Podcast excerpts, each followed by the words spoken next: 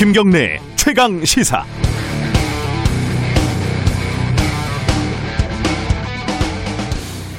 따져보면 1995년으로 거슬러 올라갑니다. 당시 이건희 삼성 회장이 아들 이재용에게 60억 원을 증여를 했고 세금으로 10억 원 내고 45억으로 계열사 지분을 사들입니다. 신기하게도 이 계열사들은 곧 상장이 됐고 이재용은 560억을 벌어들입니다. 투자 수익률 1200%. 이재용 부회장이 이후 승계 작업을 위해 마련한 종잣돈 그 유명한 첫 번째 마술입니다. 마술은 계속됐습니다. 1996년 에버랜드 전환사채 마술, 1999년 삼성 SDS 신주 인수권부 사채 마술, 2015년 삼성 바이오로직스 분식 회계 마술, 그리고 최종적으로 삼성물산 제일모직 합병 마술.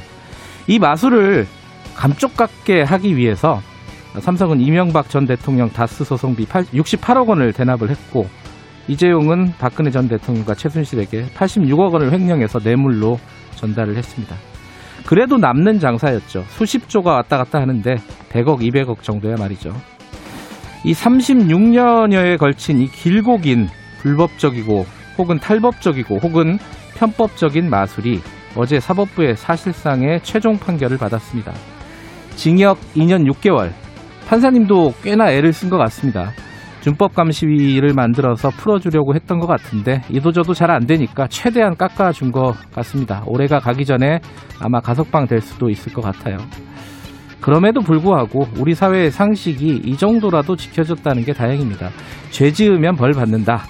이 지극히 상식적인 상식을 확인하는데 36년은 그래도 좀 길긴 길었죠. 1월 19일 화요일 김경래 최강 시사 시작합니다.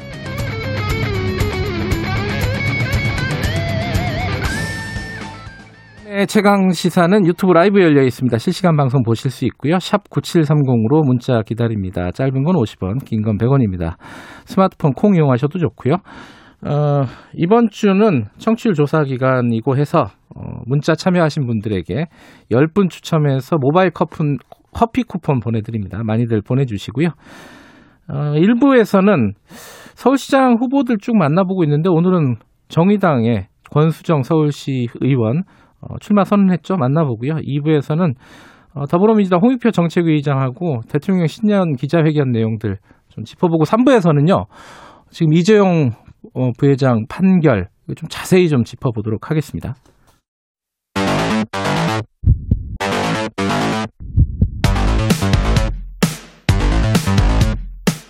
오늘 아침 가장 뜨거운 뉴스 뉴스 언박싱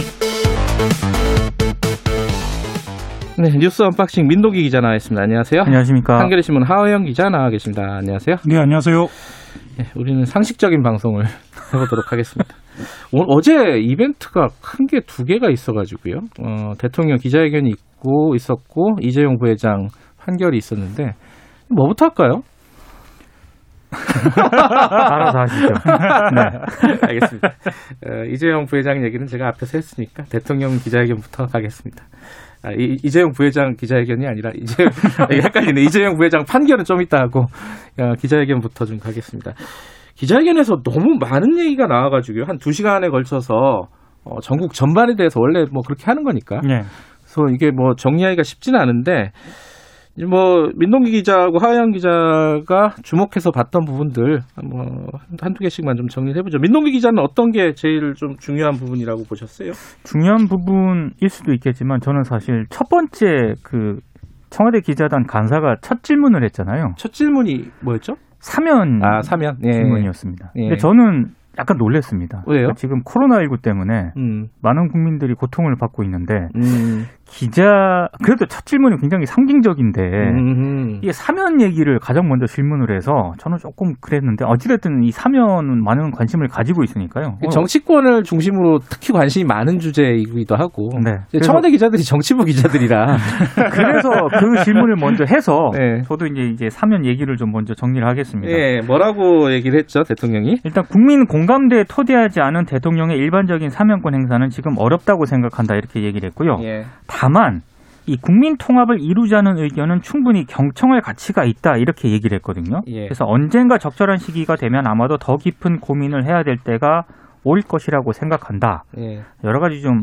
어, 좀 시사하는 그런 발언을 좀 하기도 한것이 같습니다. 사면 얘기가 이제 국민적인 관심도 있. 아, 저는 사실 개인적으로는 별 관심이 없는데 네. 어쨌든 관심 있는 분들이 많이 있으니까 네. 그, 그 질문이 있고 대답이 있었을 텐데 그것보다는 오히려 지금 역학관계 그 정치권의 역학관계 여기에 조금 초점이 많이 모여졌잖아요. 그렇죠. 이낙연 그러면은 대표가 사면을 얘기를 꺼낸 게 지금 뭐, 쑥, 뭐, 머쓱해진 상황이 돼버린 거죠, 결국은. 그죠? 예, 머쓱해진 상황이라고 볼 수도 있고요. 예. 이게 더 가면 불리해질 수 있겠다, 마이너스가 될 수 있겠다라는 점에서 여권에서 대통령이 나서 정리를 해버리는 정리를 것이- 한 거다. 예, 예, 그렇게 아. 볼 수도 있을 것 같습니다. 예. 다만 이제 사면 이야기가 나왔음에도 불구하고 그게 정리가 됐음에도 불구하고 이게 끝났느냐 또 그건 아닌 것 같아요. 음. 그러니까 어제 대통령 음, 이 기자회견을 들어보면은 네. 그러니까 두 전직 대통령의 재판 절차가 막 끝났다. 음. 라는 이야기와 함께 어, 국, 국정농단과 권력형 비리로 국가적 피해가 막심했다. 그리고 어, 국민이 입은 고통과 상처가 매우 크다. 뭐 이런 이야기들을 했거든요. 그러면 이걸 바꿔보면 어, 재판 절차가 끝난 지 조금 시간이 되고 아. 예, 예, 고통과 상처가 어느 정도 치유가 되는 기간이 있으면 네. 사면을 고려해 볼 수도 있겠다. 이런 해석도 가능해집니다. 그래서 네네. 이게 아주 끝난 이슈는 아니다라고 또 보여져요. 사람 말을 이렇게 거꾸로 읽는 이게 이제 기자들이 보통 그러잖아요. 안 좋은 습관이긴 한데요. 이렇게, 이렇게 뒤집어서 생각하면 이런 뜻이다. 근데 사실 그게 또 맞는 얘기일 수도 있어요. 그죠? 지금 말, 하영 기자가 그렇죠. 말씀하신 게. 네. 어, 지금은 아니지만은 앞으로는 좀 열어둔 거로 해석할 수도 있는 거고. 네. 어, 그분 사면 얘기는 저희들이 2부에서 또 자세히 다룰 거니까요. 그때 다시 얘기를 해보도록 하고. 어, 하영 기자는 어떤 부분이 가장 좀 중요한 부분으로 와닿았습니까? 예, 뭐 저도 지- 개인적으로는 뭐 네. 그 여러 가지 예를 들면 입약이라든가 뭐 그 부동산 문제에 관심이 있었지만 네. 제일 자- 지난해 올해에 시간이 끌린 그러니까 음. 가장 말이 많았던 게 이제 그 윤 총장 아, 검찰 개혁. 예, 검찰 개혁 뭐, 뭐, 이야기여서. 윤 총장 문제. 예. 예, 예, 예. 여기에 대해서는 뭐라고 했죠? 그러니까 뭐 추미애 법무부 장관하고 윤 총장 사이 갈등에 대해서 먼저 이제 이야기가 오갔는데요. 예. 그 검찰 개혁이라는 시대적 과제를 놓고 함께 협력해야 할 관계다 이렇게 네. 전제를 하고요. 하지만 그 과정에서 갈등이 부각된 것 같아서 어, 국민께 정말 송구스럽다 이렇게 에, 전제를 한 다음에요. 네. 윤 총장에 대해서는 여러 가지 평가들이 있지만 저의 평가를 한마디로 말씀드리면 문재인 정부의 검찰총장이다. 라고 이야기를 한 겁니다. 이것도 뒤집게 이것도 뒤집어 생각하면은 예. 어, 내 밑에다 이런 뜻으로 해석할 수도 있죠. 예, 음. 그렇죠. 그러니까 어, 경찰권이 남용되어서는 안 된다라고 우회적으로 이야기를 하면서요. 네. 또 이제 자진 사퇴론 물론 지금은 뭐 뜨겁진 않습니다만 자진 사퇴론이 이제 나왔으니까 그것에 대해서도 이야기를 한 것 같아요. 네. 이것도 해석입니다. 그 혹자는 검찰총장 임기제와 검찰총장 징계가 서로 상충하는 것 아니냐라고 이야기를 하는데 어, 이에 대해서는 임기가 보장되기 때문에 검찰총장은 파면이나 징계로 책임을 물을 수 있- 있게 제도화된 거다. 그러니까 바꿔 얘기하면은요. 어, 이게 에, 임기가 보장된 것이다. 네. 라고 해석이 가능한. 그러니까 어, 검찰총장은 문재인 정부의 검찰총장이고 다만 임기는 보장되어야 한다라고 음. 이제 해석이 가능하도록 이 이야기가 된 겁니다. 어, 여기에 이제 어, 개인적인 싸움으로 비친 부분은 잘못됐다. 예, 뭐 이렇게 그렇죠. 얘기를 했던 거고 예. 네. 정치를 하지 않을 거다라는 취지의 얘기를 하기도 했죠 문재인 대통령이. 그렇죠. 그러니까 지금 검찰총장으로서 하고 있는 여러 가지 그 논란이 되고 음. 있는 그런 수사 있지 않습니까? 네. 이게 본인의 어떤 정치적인 행보를 의식하고 정치를 하기 위해서 하는 그런 행보는 아니라고 생각한다. 이런 취지로 얘기를 했거든요. 네. 그러니까 이걸 두고도 뭐 여러 가지 해석이 나오더라고요. 네. 언론들의 해석은 또 뒤집어 많이 생각하면은 네. 정치하지 마라 이런 네, 뜻으로 해석할 그렇죠. 수도 있는 네, 거긴 하죠. 뭐 해석이 네. 많습니다. 근데 저는 이게 다 좋은데 대통령이 이제 정리를 한 거잖아요. 네. 정리를 하고 평가를 내리고 한 건데 어, 너무 늦은 거 아니냐. 음, 한, 한 1년 만에 한 거잖아요, 이게. 음, 그렇죠. 이게 역시 기자회견은 자주 해야 된다. 그럼 진작에 정리했을 것 같기도 하고. 네.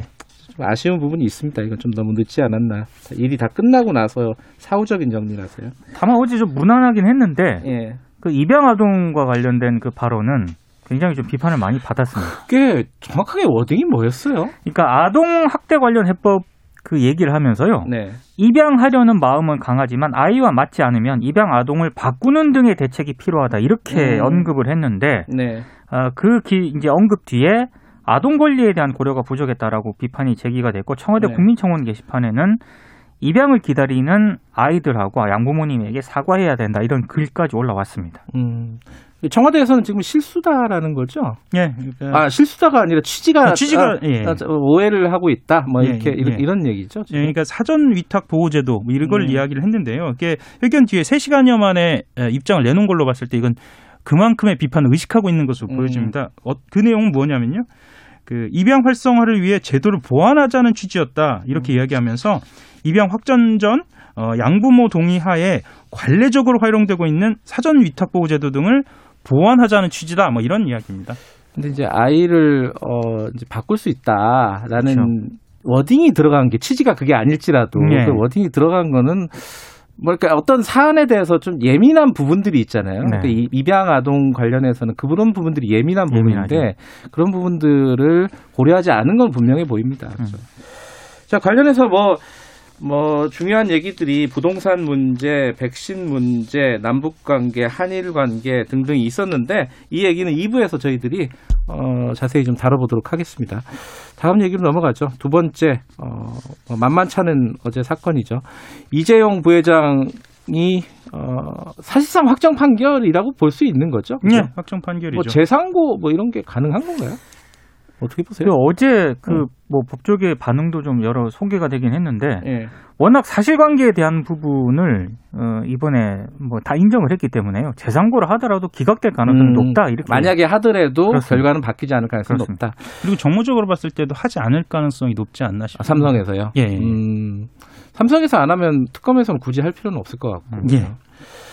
일단은 어, 중요한 부분 중에 하나가 이 재벌들이 재판정에 들어가면 항상 3, 5 법칙이라고 했잖아요. 예. 그게 깨졌다는 거겠죠, 아무래도. 예, 예. 그 사무법칙이라는 말이 예.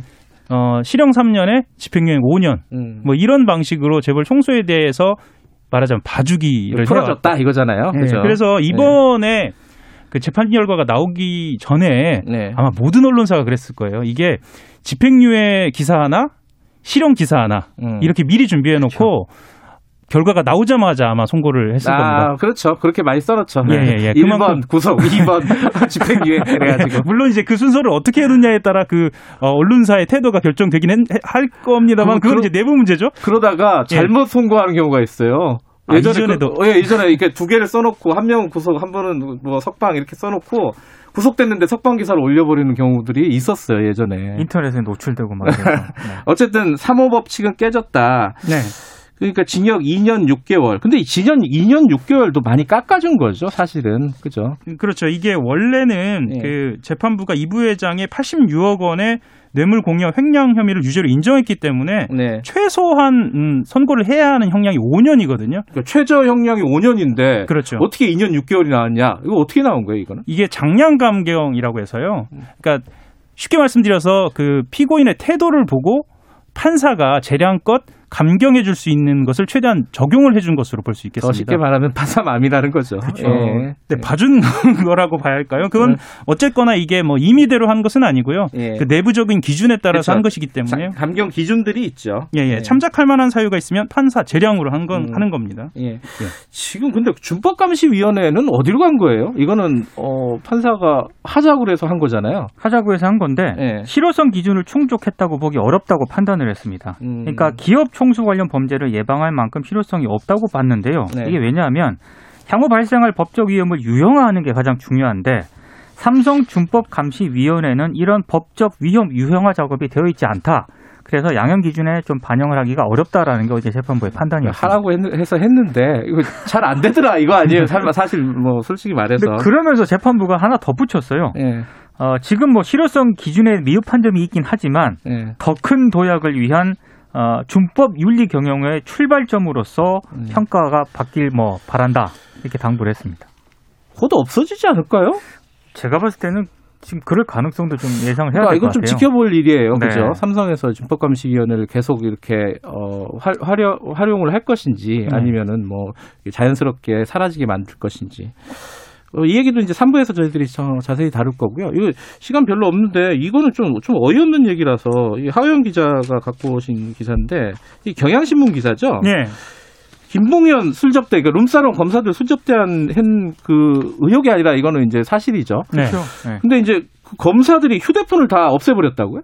그러니까 이게 기억 하실지 모르겠습니다. 간단히만 정리를 해드리면, 예. 그러니까 라임 자산 운용 사건의 연- 연루 인물입니다. 네. 김봉현 전 스타모빌리티 회장으로부터 술 접대를 받은 혐의를 받은 사람들이 네 명이 있었거든요. 예. 그네명 전원이 애초에 이 사건이 보도됐을 때는 모두 부인을 했습니다. 음. 그런 일이 없었다라고 부인을 했었는데 알고 보니까 그 당일날 그러니까 김 전 회장이 언론을 통해서 검사 술 접대 의혹이 담긴 옥중 편지를 공개한 다음 날 휴대전화를 새로 개통하거나 아니면 증거를 인멸했다라는 정황이 드러난 겁니다. 그러니까 보도가 된 것이죠.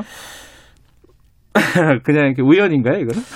아, 우연이라고 보기에는 어, 굉장히 치밀합니다. 그러니까 네. 뭐냐면 일부 검사들은 검찰 내부망인 이프로스, 이프로스라는 검찰들이 쓰는 네, 말하자면 게시판. 메신저입니다. 네. 예. 대화 내역을 삭제하거나 심지어는 업무 컴퓨터까지 바꿨습니다. 음. 그러니까 이게 단순히 과정상에서 일어났을 것인가에 대한 물음표가 찍히는 거죠. 네. 남부지검에서 수사팀이 압수수색 했잖아요. 네. 휴대전화 교체한 뒤에 했다고 합니다. 네. 항상 무슨 일이 생기면은 네. 이상하게 휴대전화들이 없어져요. 그렇습니다. 한강에 많이 가 있다고 그러더라고요.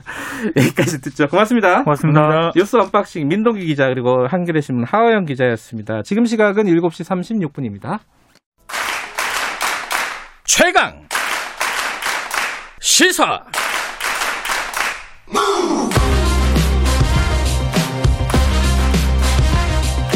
지금 여러분께서는 김경래 기자의 최강 시사를 듣고 계십니다.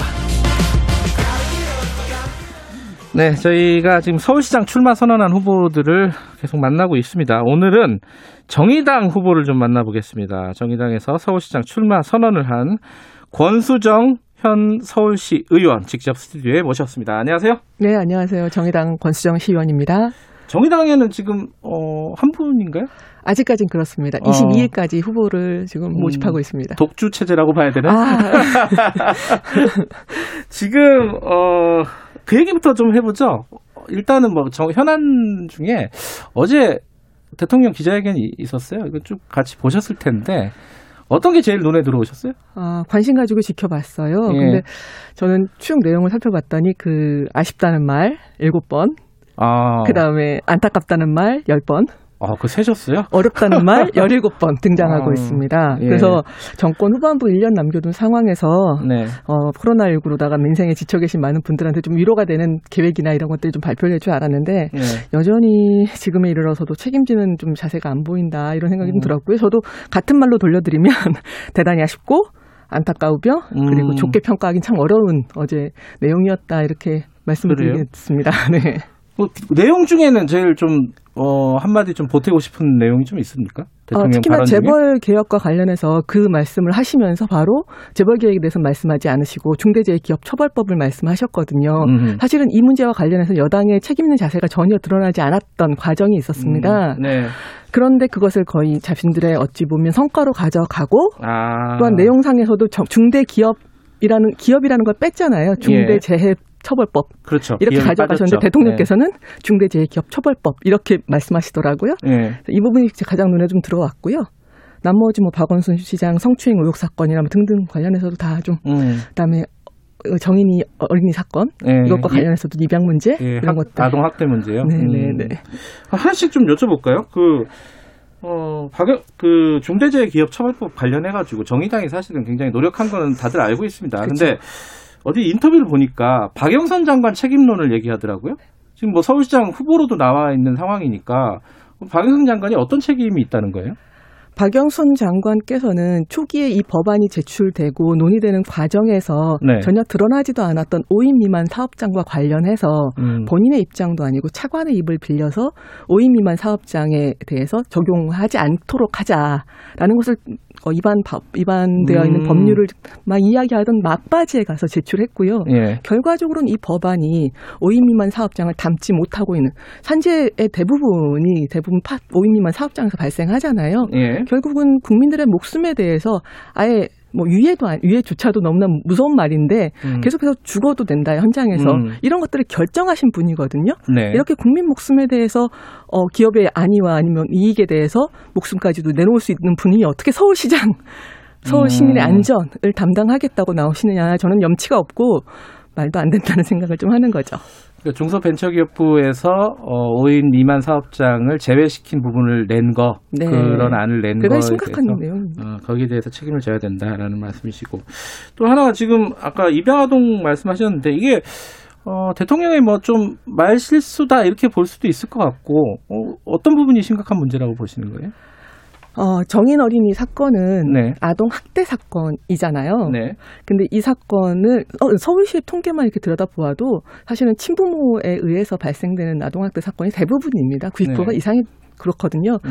근데 어제 말씀 중에는 이 아동 학대 문제를 입양의 문제와 대단히 치환될 수 있게끔 음. 말씀하셔서 네. 그 입양 가족이 다시 대못을 박으셨다라는 것들이 가장 큰 문제라고 보여지고요. 단순한 말실수가 아니다 이런 말씀이시네. 그리고 그 네. 사전 위탁 보호제를 아마 말씀하시고 싶으셨던 것 같아요. 네. 나중에 보호자 보도 자료를 다시 보니까 네. 근데 이 사전 조치와 보호 시설 확충 뭐 이런 데 예산을 붓겠다 이런 얘기들로 좀 더 말씀을 책임지는 아, 말씀을 해 주셨다면 훨씬 더 좋았을 거다라는 안타까움이 있습니다. 어, 박, 박원순 전 시장 관련해서는 이 보궐선거 자체가 사실 박 전 시장의 어, 사건으로 만들어진 선- 선거잖아요, 사실. 민주당 후보를 내냐 마냐 뭐 이 얘기가 한동안 있다가 지금은 이제 뭐 많이 나오지는 않는데 어, 정의당에서는 이 부분에 대해서는 어떻게 생각하십니까? 어, 제가 출마하게 된 가장 큰 이유이기도 한 어? 부분인데요. 어. 그것도 가장 핵심적인 하나의 이유니까.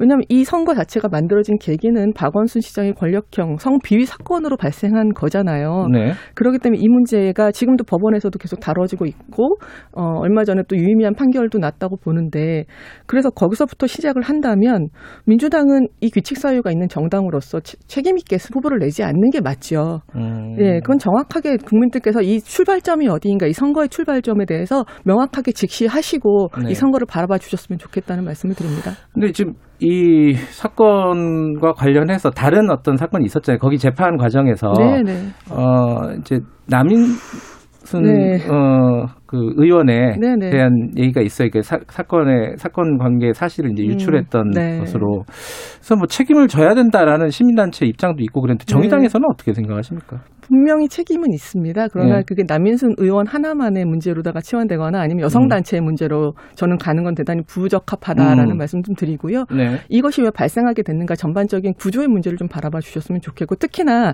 제가 아까 어제 어제 박- 문재인 대통령의 신년 음. 기자회견과 관련해서 좀 아쉽다고 말씀드렸던 부분 중에서 그런 말씀을 하셨어요. 여전히 박원순 성추행 의혹 사건이라고 명명을 하셨고요. 음흠. 또한 피해자의 2차 피해가 주장되는 상황이라고 말씀하셨어요. 음. 지금도 여전히 서울시에서도 그렇고 많은 곳에서 발생하고 있는 피해자에 대한 2차 가해와 동일한 선상에서 지금 어찌 보면 인식하고 계시는 이 부분, 우리 사회가 전반적으로 가지고 있는 이런 모습들을 바꿔나가는 선거 그리고 그 문제를 갖다 직시해야 되는 우리 국민들의 어 어찌 보면 어 노력과 그 피해자를 또 이제 피해자로서 보호하고 일상으로 돌아가게 하고 어떻게 보면 이런 것들 다시 발발 발생시키지 않을까라는 음. 노력들을 함께 경주해 나갈 필요가 있겠다 말씀드립니다. 근데 박원순 그 성추행 사건의 어, 피해자가 남인순 의원이 사퇴해야 된다라는 얘기를 했어요. 네네.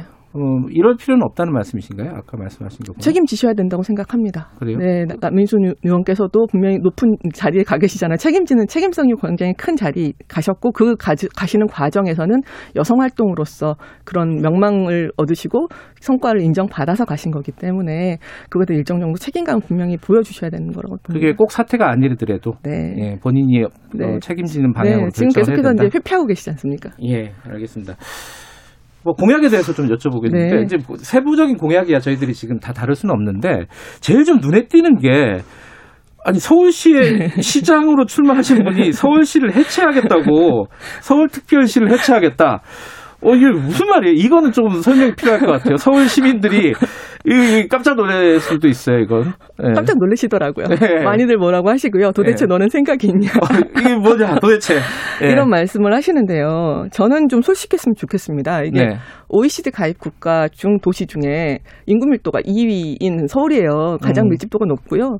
지금의 이 코로나 상황도 보면 아시겠지만 앞으로의 기후위기나 여러 가지 상황에서 볼 때는 더욱더 사람 간의 과, 과- 뭐죠? 거리는 좀 더 멀어지게 하고 좀더 어, 기후위기에, 대응하는 어떤 정책들이 계속해서 만들어져야 되잖아요. 네. 그러기 위해서라도 서울은 지금의 밀집도를 그냥 유지해서는 안 된다고 저는 생각을 하는데 네. 이것이 이제 해체라는 용어로서 그냥 물리적인 해체만을 말씀드리고자 하는 건 아니었어요. 그것과 더불어 네. 저는 불평등 해체, 음. 기후위기 해체, 성평등하지 않은 부분 해체, 음. 어, 뭐 기득권 해체, 약간 중의적인 어, 이런. 말씀으로서 이런 음. 모든 것들을 한번 같이 해체하자라는 저는 네. 공격적인 말씀을 좀 드린다고 보시면 될 것 같고요. 예. 어, 이것을 위해서 어, 저는 수도 이전 말씀드렸어요. 수도 이전은 저만 얘기한 게 아니라 사실은 집권 여당에서도 때, 어. 때때로 말씀하시기만 예, 예. 했지만 사실은 이용하고 그냥 빠지셨죠. 하지만 지금 상황에선 저는 대단히 필요하다고 생각을 하고 전면적인 이전을 네, 말씀하시는 저는 전면적인 이전을 얘기해야 된다고 음. 생각하는데 그것이 뭐 어, 수도만 딱 이전하는 문제로 될 것은 아니라고 보여지기 때문에 네. 같이 움직일 수 있는 어떤 인프라와 이런 것들을 지방 소, 도, 지방 도시들하고 음. 함께 나눌 수 있는 무- 음, 말, 말씀들을 좀 드리고 있는 것이 서울에 이제 뭐 서울형 주택 연금 제도를 도입해서 지방으로 내려가 살고 싶은 분들한테 서울이 지원하고 그쪽이 병원이나 아니면 교육 시설이나 아니면 일자리까지도 지방과 함께 연계해서 만들어가는 그런 상생 정책을 펴야 된다. 음. 그러지 않은 사회에서 서울에다가 더 짓고 더 높이고 더 제공하고 이런 방식으로는 지금의 기후위기를 대응할 수 없다라는 전 음. 말씀을 드리는 거고요. 그거는 코로나19 이전에 구태한 정치의 아주 쉬운 방식으로의 해결점이다. 저는 그렇게 생각을 하고 있어요. 지금 근데 거대 정당, 네. 그 민주당이나 국민의힘 후보들이 이제 속속 나오고 있잖아요. 그 그렇죠. 공약들도 나오는데 네. 특히 지금 말씀하신 게 이제 구체적으로 부동산 공약이잖아요. 그렇죠. 어, 고밀도 개발 그렇죠. 그리고 제, 방향은 조금 달라요. 민주당하고 이제 국민의힘하고. 음, 음. 어쨌든 근데 재건축 재개발의 규제를 네. 완화하겠다는 큰 틀은 또 같은 그렇죠. 측면이 있습니다. 네. 이런 측면들을 다 그러면은 안 하겠다는 건가요, 정의당은? 아, 지금 서울이 도시 예. 중에서 그래도 어, 어, 자가 소유 비율이 50% 50% 미만인 하나의 도시잖아요. 네, 그러면 네. 일정 부분의 공급은 필요한 건 맞아요. 음. 근데 그 공급의 내용이나 방식이나 이런 것들은 좀 달라야 된다고 말씀을 드리고 지금처럼 용적률 높여 가지고 위로다가 상향 조치하고 음. 막 이런 식이 아니라 어 있는 곳 중에서 지금 막 이제 뭐 계속해서 거리 제한이나 이런 것들 야- 영업 안 되는 곳들을 좀 더 개발해서 그것을 공공이 사들이고 네. 그것을 소규모로 다 개발해서 공, 공공주택으로 내놓고 비주택 주거자들이나 무주택 주거자들한테 임대하는 방식 이런 식으로다가 할 수 있는 것들이 너무나 많거든요. 음. 시간이 좀 오래 걸린다 하더라도 네. 그리고 아까 말씀드린 지방이자나 이런 것들과 함께 공동 정책을 펼쳐서라도 음. 근데 지금 방식으로 무조건 공급하는 거 지금까지 볼까요? 아, 지난 이- 뭐 1995년부터 2017년도까지 쭉 보면 공급량에 비해서 자가 소유율을 보면 10분의 1밖에 안 돼요. 음. 그리고 두 채, 세 채 가지신 분들이 그 더 소유하게 되는 뭐 증가율은 33배, 4배로 늘었거든요. 음, 음, 결국은 가진 분들이 더 가지는 정책을 지금까지 유지해 왔다고요. 음, 음. 그러면 이거는 정말 패러다임을 바꿔야 되는 거 아닐까요? 그리고 서울 시민한테 계속해서 집을 사라, 사라, 사라 이렇게 얘기해서 지금의 상황을 바꿀 수 있다고요? 네. 저는 그렇게 보지 않아요. 정말로 다른 패러다임으로 접근하지 않으면 우리는 다음 세대를 맞이할 수 없다고요. 음. 이거에 대해서 고민을 하시면서 정말 대책을 내놓는지 저는 정말 묻고 싶고요. 네. 그 다음에 뭐 각종 규제와 관련해서 계속해서 놓겠다고 말씀하시는 거 대단히 위험하다고 생각해요. 음. 앞으로 이 집이란 부동산 같은 것으로 불로소득이 완성될 수 있다, 네. 더 느, 느- 늘어날 수 있다라고 이야기하는 것은 이 시그널 자체가 주어지는 순간 집값은 안 잡혀요. 음. 저는 집값은 부동산 정책과 집, 어, 어, 뭐죠 재정 정책과 여러 가지 정책들을 분리해서 좀 볼 필요가 있겠다는 생각이 좀 음. 들고요. 좀 다른 방식으로 저는 이야기를 하겠습니다. 시민들께서는 조금 더 고민을 해주시고 함께 음. 좀 다른 서울, 다른 대한민국에 대해서 대안을 제시하는 선거로다 좀 도와주셨으면 좋겠다는 말씀 드립니다. 알겠습니다. 그 출마 선언문 제가 읽어보니까 네, 민주당을 심판하는 선거로 규정을 했어요. 네 맞습니다. 그러면 뭐 세간에서 얘기하는 뭐 단일화라든가 연대라든가 이거는 뭐 당연히 뭐 말이 안 되는 거네요. 정의당 아, 입장에서는. 그렇죠. 일단 음. 이 선거가 출발된 거 다시 한번 말씀드릴게요. 박원순 시장 성비 사건으로 이 출- 선, 선거는 출발했습니다. 그렇기 때문에 이것에 대해서 추- 후보를 내면 안 돼요. 음. 그래도 냈어요. 정강 정책을 바꿔서 당원 당규를 바꿔서 냈습니다. 국민과 약속을 첫 번째로 어겼습니다. 그리고 음. 두 번째는 이 뭐 민주당한테 저희가 참, 참 기대가 많았잖아요. 근데 지금 여전히 가진 자들과 기득권을 위해서 적폐랑 타협한 민주당이에요. 저희는 이거 심판해야 된다고 생각하고 있기 때문에 저희는 건널 수 없는 강을 지금 음. 마주하고 있습니다. 민주당과의 단일화 없습니다. 끝까지 완주하겠습니다. 아, 마지막 마지막 질문 뭘 드릴까 고민하다가 네. 이게 궁금해서 하나 드릴게요. 노동자 출신이잖아요. 네, 어, 노조 위원장 출신. 그렇죠. 그런 분이 서울시장이 되면 뭐가 달라지는 겁니까? 어, 되게 좋은 질문 해 주셔서 감사해요. 저는 되게 중요한 게요.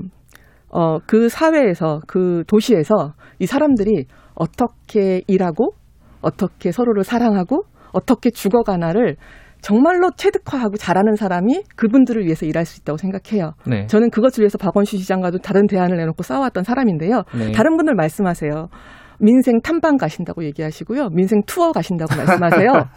민생은 탐방하고 투어하는 게 아니에요. 음, 민생은요, 그 삶 속에 녹아나야 돼요. 저는 그것에 자신 있는 사람입니다. 당신들의 고충을 잘 알고요. 이 특별한 서, 특별한 도시 서울에서 가장 평범한 사- 당신들의 이야기를 할 수 있는 시장 후보입니다. 그렇기 때문에 차별화가 있고요. 질문 감사합니다. 근데 쉽지 않잖아요. 지금 이제 소수 정당이고 그죠? 전략 네. 뭐 3초밖에 안 남았는데 전략이 있습니까? 특별한 전략? 전략 없습니다. 어, 별들의 전장이라고 이야기하는데요. 예. 별은요. 그 보시기에 겉보기 등급하고 절대 등급 달라요. 음. 겉보기에 지금 인지도 높아가지고 굉장히 좋은 얘기 막 하시는 것 같고 이- 인지도 높은 것 같지만요. 그 내용을 들여다보고 진정한 빛, 빛을 보신다면 저를 선택해 주시는 많은 시민들이 수가 늘어날 거라고 저는 생각을 하고요. 끝까지 열심히 정의당의 내용으로 좀 더 다른 대안으로서 만나 뵈면 저는 분명한 성과를 낼 수 있다고 생각합니다. 알겠습니다. 오늘 여기까지 듣죠. 고맙습니다. 예, 감사합니다. 서울시장 출마 선언한 권수정 정의당 서울시 의원이었습니다. 김경래 최강사 1분 여기까지 하고요. 2부에서는요. 여의도 정책맨 더불어민주당 홍익표 정책위의장과 함께 어, 대통령 신년 연설 등 현안 좀 분석해 보고요. 3부에서는 삼성전자 이재용 부회장 판결 소식 자세히 좀 알아보겠습니다. 잠시 후 8시에 돌아옵니다.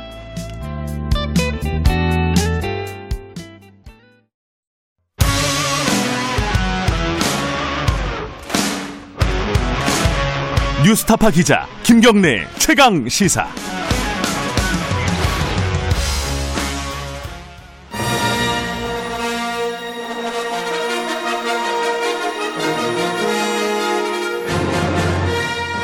정책 브레인들이 최강 시사에 떴다. 여의도 정책맨.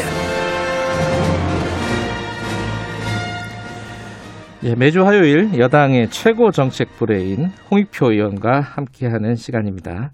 여당이 지금 고민하고 있는 정책은 무엇인지 그 부분에 대한 자세한 얘기를 들어봅니다. 더불어민주당 홍익표 정책위의장 나와 계십니다. 안녕하세요. 예, 안녕하세요.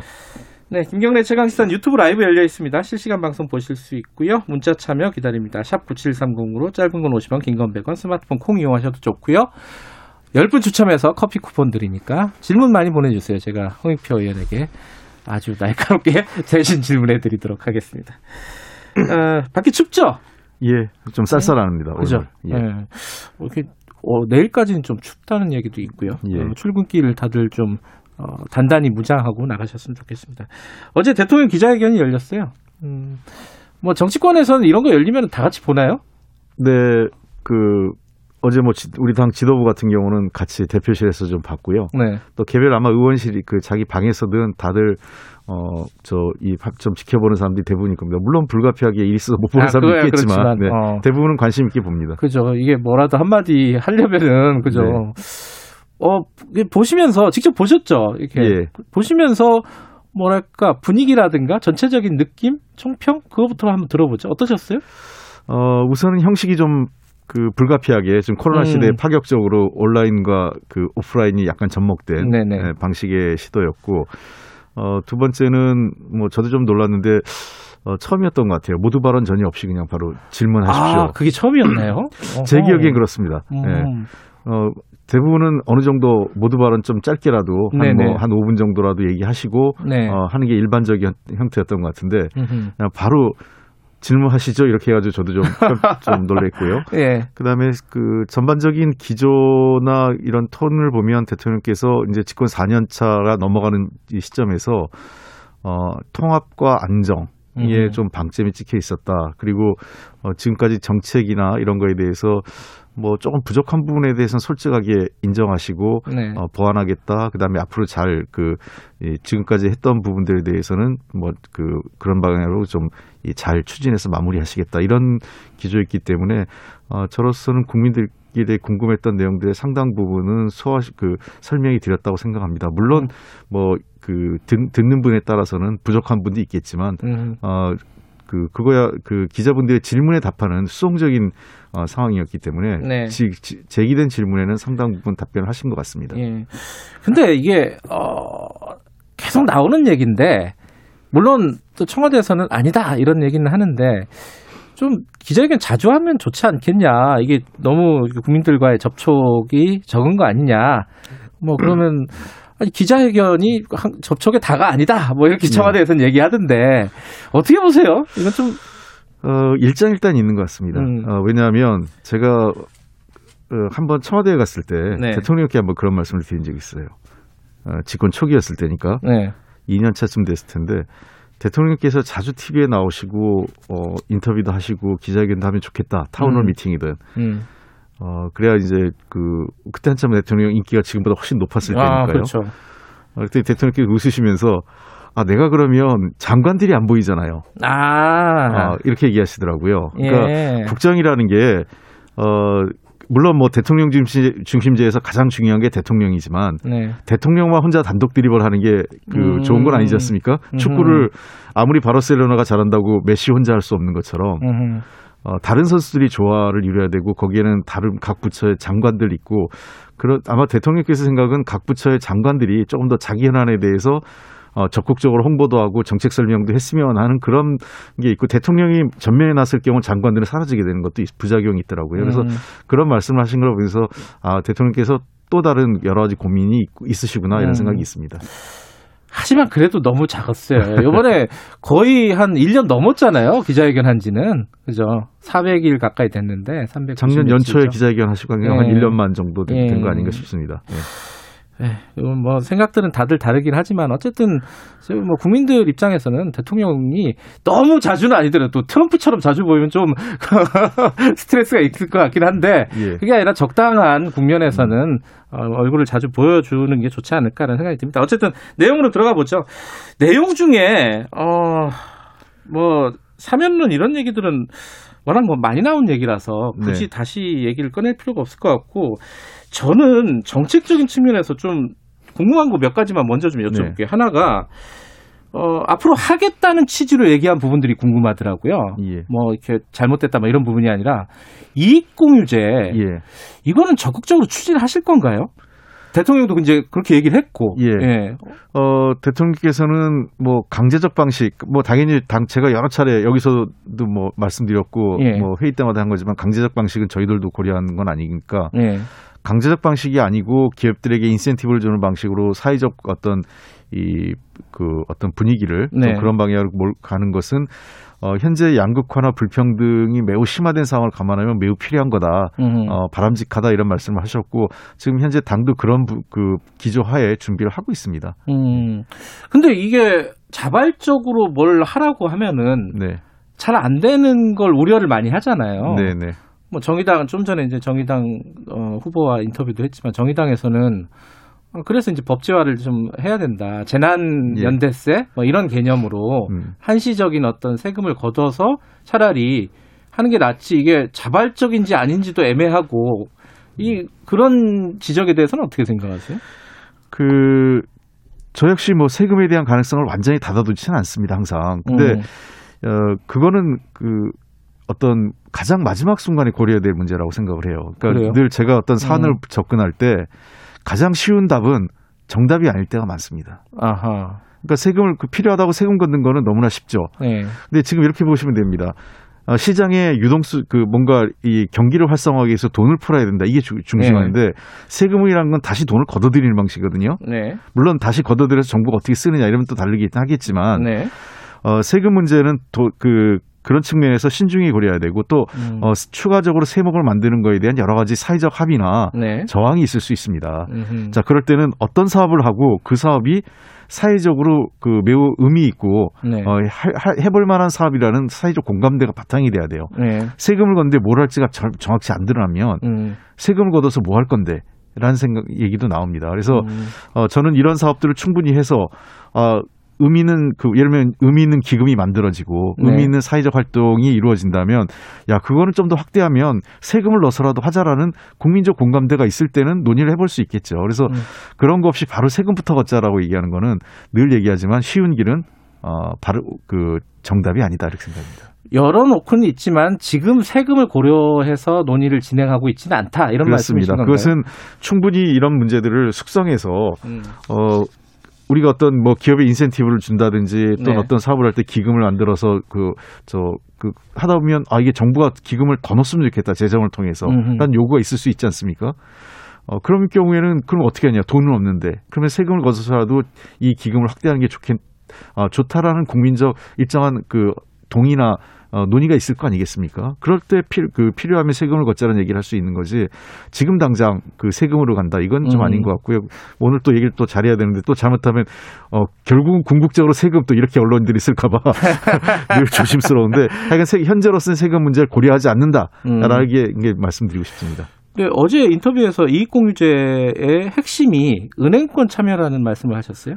네, 이거는 네. 무슨 뜻이에요? 어, 양극화, 그, 그, 지금 K 양극화라고 예. 얘기하지 않습니까? 그 양극화의 방식은 두 가지가 있습니다.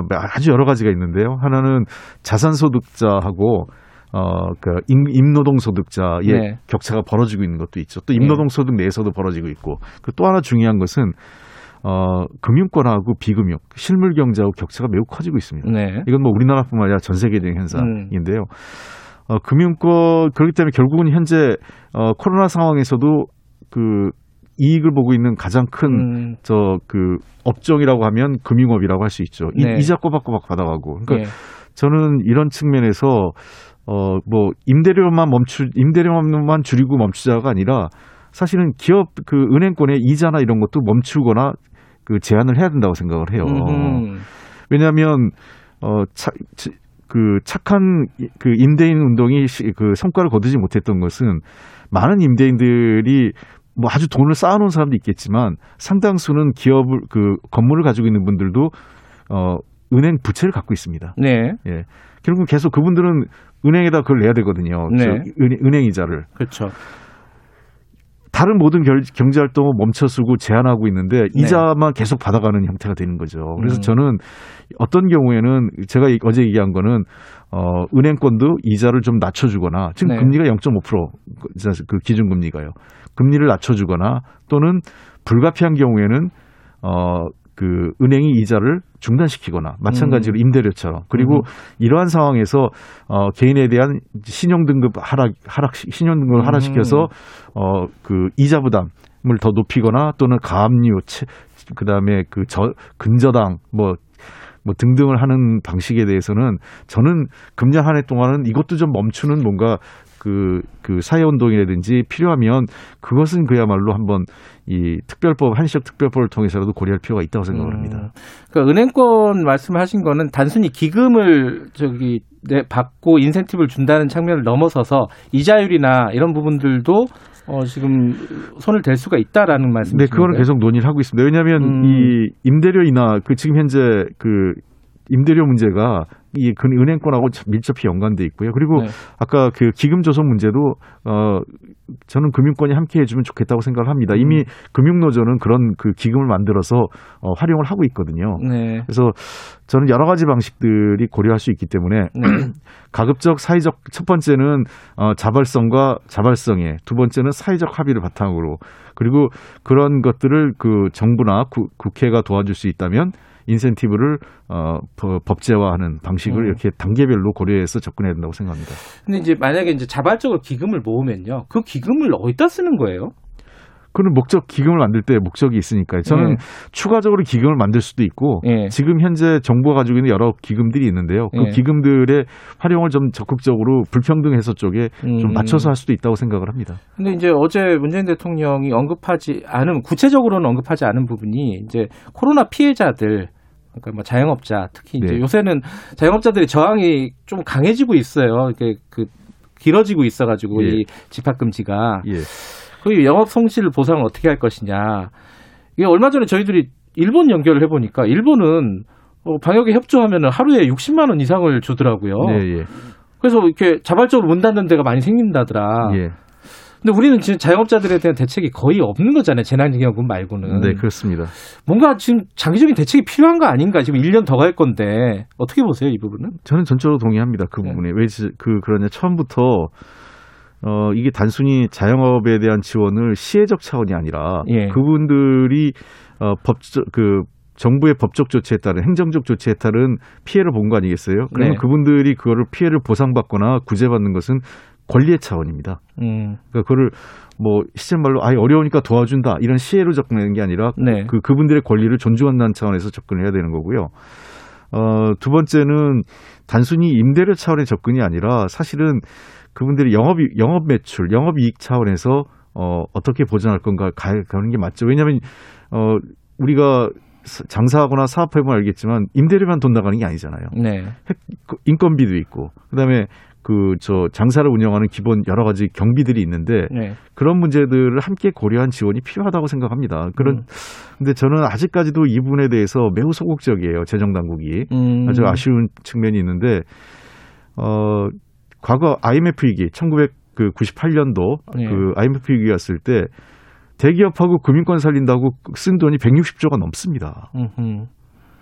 그러니까 그 그거를 살리는 어, 공적 자금이 들어갈 때에는 뭐라고 그랬습니까? 그건 사회적 투자라고 생각하고 미래에 대한 그 우리가 투자라고 얘기를 해놓고 지금 그 당장 죽어가는 자영업이나 그 영세상인들 그다음에 국민들을 살리는 돈은 비용이라고 얘기하고 네. 그 저는 일부 그 보수 그정그 보수 야당이나 일부 네. 보수 언론의 문제는 이런 얘기할 때면 꼭 재정 얘기해요. 음, 아 재정을 늘리면 안 된다 그러고 어 그리고 뭐 저 사회적 자발성을 하면 아 그럼 차라리 세금을 하지 왜 그 기구 자발성이 기대냐고 얘기하고 음흠. 그러니까 대통령께서도 재정으로서 할 일은 하겠다 다만 재정으로 충분하지 않으니 사회적으로는 참여가 있었으면 좋겠다 이런 말씀을 하신 겁니다. 근데 이제 시간이 한 1년이 지났잖아요. 코로나가 지금 예. 발생을 한지 앞으로도 한 1년 정도 더 갈다 그러고 지금쯤이면 뭔가 나와야 되는 시점 아니냐. 구체적인 안이 뭐 지금 홍익표 의원께서 말씀하신 거는 누구나 다 동의할 수 있는 부분일 것 같은데 아니 뭐 어떻게 하겠다는 안이 언제쯤 나오는 걸까요? 그러면은? 어, 하여간 저희들 빠른 시일 내에 준비를 하겠습니다. 제가 시점을 뭐 제가 혼자 예, 그 예. 정할 수는 없는 상황인데 다만 지금까지 그 두 가지 어떤 이 상황이 있었던 것 같아요. 첫 번째는 코로나가 이렇게 장기화될 거라고 어, 당초 전망을 잘 못했다는 게 음. 있었고 두 번째 상황은 어, 그 방역이란 문제. 그러니까 네. 워낙 그이 어떤 시점마다 작년에도 몇 번의 파동이 있었지 않습니까? 네. 작년 1월, 2월 달에 갑자기 그 대구 지역을 중심으로 해서 늘고 그다음에 작년 8월에 한 번 그랬고 또 작년 연말에 그 저 한 11월 즈- 말 즈음에서 다시 이제 폭증하면서 그 고비고비마다 어떤 경기 진작 활성화 대책보다는 방역에 집중해야 된다 이런 음. 문제가 우선하다 보니까 어, 대책을 세우는데 집중하지 못했던 측면도 있었던 것 같아요. 그런 음. 여러 가지 그러나 사실상 코로나가 장기화되고 있고 그다음에 이 코로나가 끝난 이후에 어, 양극화 불평등은 아마 더 예. 심화돼서 나타날 거기 때문에 이제는 근본적인 대책을 어, 피- 만들어야 될 시점 아니냐. 지금 각 그리고 각 우리가 늦- 우리만 늦은 게 아니라요. 각국이 지금 그런 준비를 하고 있습니다.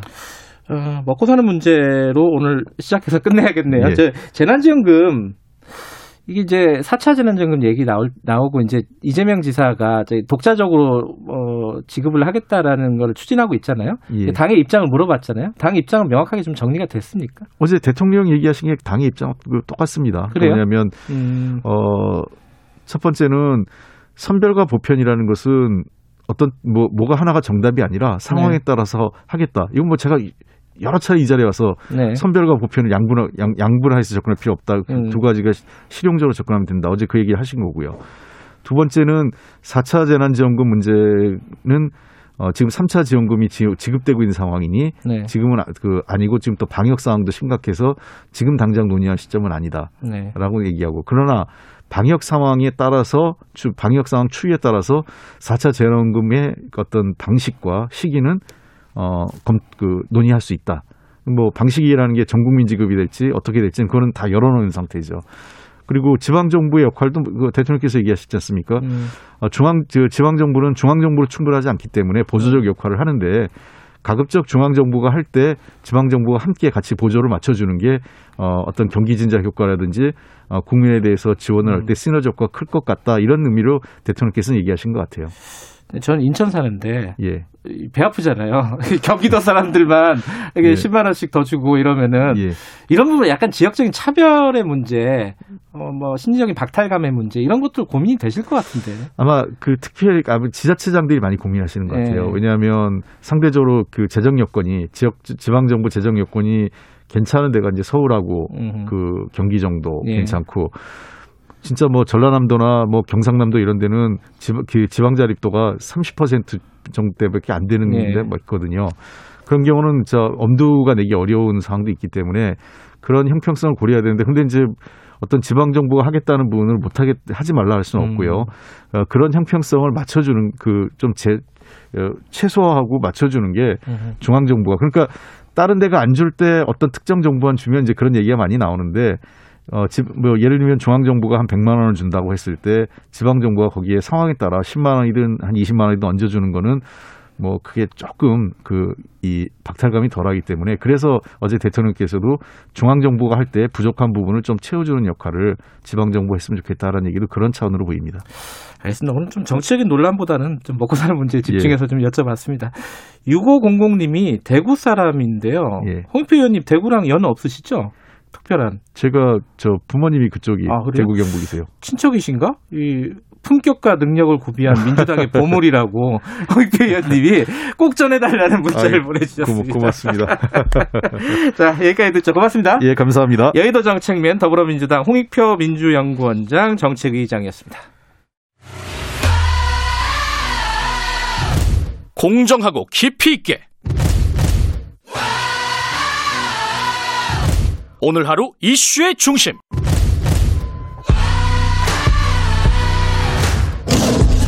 김경래의 최강 시사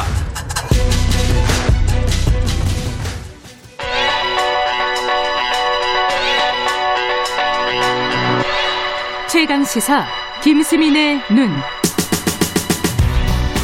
네, 김수민 평론가 나와 계십니다. 안녕하세요. 반갑습니다. 제가 홍표 의원하고 어, 사면 얘기 일부러 안 했습니다. 김수민 평론가랑 하려고.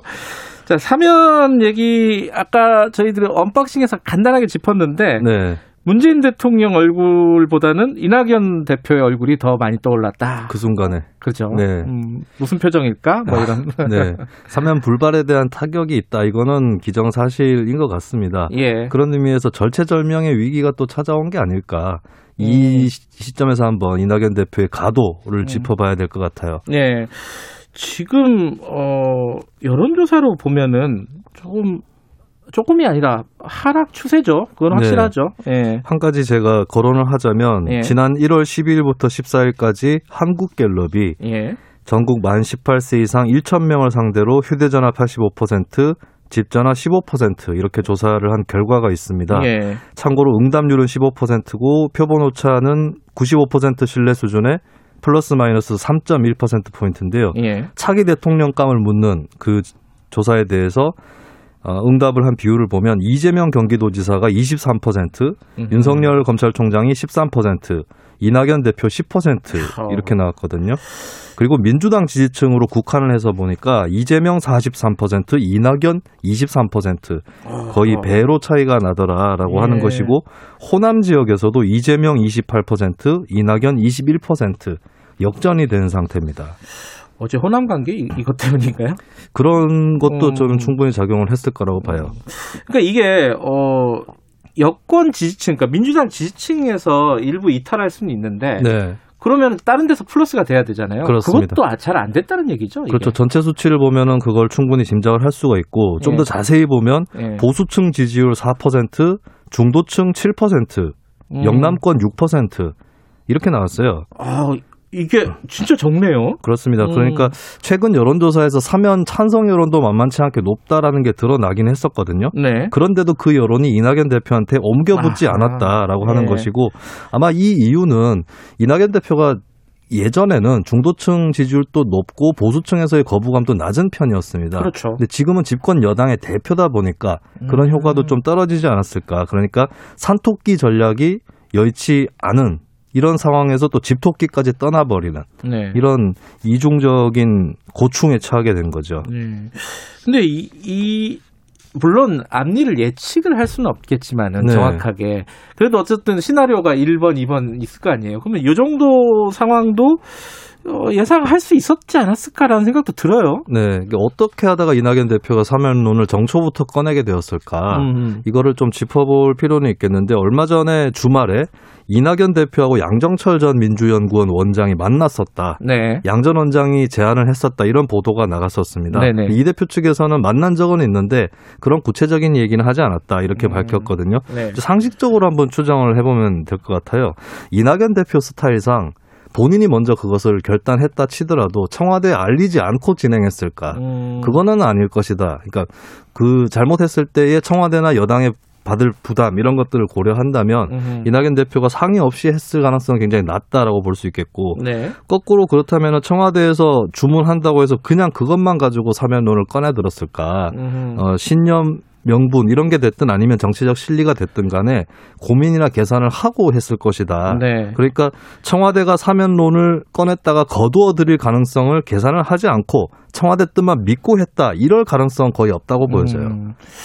그렇다면은 어 이게 이낙연 대표가 아까 말씀하신 새 정초부터 네. 꺼낸 어떤 효과는 뭐였을까요? 이게 사면론에 대해서 찬반 여론도 분분한 데다가 이낙연 대표가 크게 효과를 못 거두고 있지만 사실은 옳고 그름을 떠나서 꽤 큰 승부수였다. 그래요? 라고 음. 보여집니다. 그러니까 뭐 낚시라든지 이런 수렵의 비유를 하자면 뭐 작살에다가 지지층을 깨는 것도 아니고 중도층에 낚시줄을 던져가지고 낚는 것도 아니고 완전히 그물을 크게 펼쳐가지고 반대쪽까지 뻗치겠다라고 아. 하는 그러니까 예전에 안희정 전 충남지사의 대연정 아, 예, 같은 예. 그런 승부수였던 건데 아마 이런 점을 노렸을 수는 있을 것 같아요. 아까 제가 말씀드렸던 여론조사에도 보면 차기 대선 주자를 놓고 의견을 유보한 사람이 41%입니다. 음흠. 굉장히 많은 수치고 보수층일수록 의견 유보층이 높게 나타났거든요. 아직 부동층이 많군요. 그렇습니다. 음. 그리고 보수층에서 그나마 치- 최근에 기대는 주자가 윤석열 총장인데 윤석열 총장이 진짜 정치를 할지 말지도 의문이고 또 교- 공교롭게도 어제 대통령이 기자회견에서 윤석열 총장이 정치를 염두에 두고 있다고 생각하지 않는다라고까지 얘기를 했습니다. 그러면 이 보수층에서도 아, 누구를 지지하지라고 했을 때 아직까지 이낙연 대표에게 갈 수 있다라고 하는 그런 생각을 이, 이 대표 측에서도 하지 않았을까? 네. 예, 그렇게 한번 추측을 해봅니다. 그런 추측은 했지만은 그거는 어 어떻게 볼까요? 이게 단기적인 전략이었을까요? 아니면 장기적인 전략이었을까요? 저는 장기적인 전략이었다라고 음, 보죠. 그래요. 근데 대신에 지금 단기적으로는 악효과가 나타나고 있는 거죠. 예. 이게 지, 지금 힘들다는 거잖아요. 어쨌든 네. 간에. 그죠? 근데 다만 저는 한 가지 거둔 건 있다. 네. 청와대의 신임은 두텁게 받을 수 있지 않을까. 아. 네, 그런 것이 좀 생각이 납니다. 왜냐하면 네. 어제 대통령 또 사면 얘기를 하면서 딱 잘라서 이거는 진짜 할 수 없는 일이다 이렇게 얘기를 한 게 아니라 네. 본인도 고민을 깊게 하고 있다라고. 하는 뉘앙스였었거든요. 예. 그렇다면 그런 고민을 헤아리고 이 대표가 나섰다라고 청와대에서 판단을 할 수 있는 네. 그런 부분이 있는 것이고 또 공교롭게 어제 또 대통령이 언급한 것 중에 이익공유제에 관련된 내용이 있었거든요. 네. 몇 가지 부연을 하긴 했는데 그게 이낙연 대표가 제안했던 거랑 내용이 완전히 같습니다. 네, 맞아요. 어떻게 보면은 음. 긴급 재난지원금에 대한 태도하고는 좀 다르다. 음. 그 정책적으로 봤을 때 이재명 지사보다는 이낙연 대표 쪽이 기자회견을 좀 더 내용을 반길만한 내용이었다라고 볼 수도 음. 있는 거거든요. 네. 그렇다면 이번을 계기로 해서 청와대 음. 쪽하고의 파트너십은 더 강해지지 않았을까 그런 것도 전망을 해봅니다. 아까 그 홍익표 민주연구원장 네네. 보니까 그 이익공유제에 대해서 설계를 지금 하고 있다는 거고요. 그죠? 네. 음, 그건 적극적으로 아마 진행이 될 것 같아요. 대통령 말도 있고. 자, 근데 지금 상황에서 이제 야- 양강 구도에서 이낙연 대표가 조금 하락 상황인데 네. 민주당에서 새로운 어떤 다른 주자 예컨대 뭐 김동연? 뭐 다른 주자가 네. 이렇게 다시 이렇게 딱 올라갈 가능성은 없나요? 다른 주자라고 했을 때 결국 정세균 총리밖에 없는 것 같거든요. 어, 그래요? 예, 추미애 장관 같은 경우는 검찰 갈등을 겹치면서 너무 비호감도가 올라가서 아. 근데 정세균 총리도 활주로가 짧고 좁다. 어, 그럼 사고. 나는데. 짧은 거는 시간이 그렇게 넉넉치 않은 게 있고 좁은 네. 거는 이낙연 대표랑 정 총리랑 이미지라든지 정치 스타일 이 음. 너무 겹쳐요.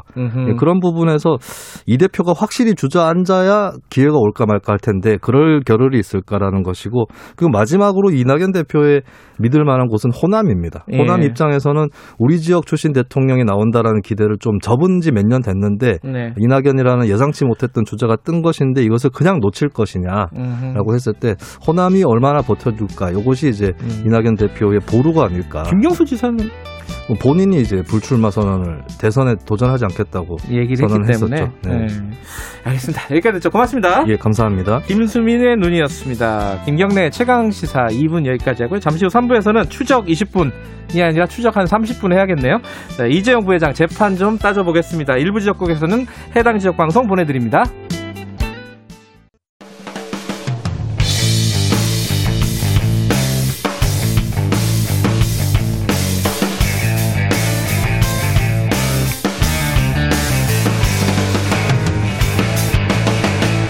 김경래의 최강 시사.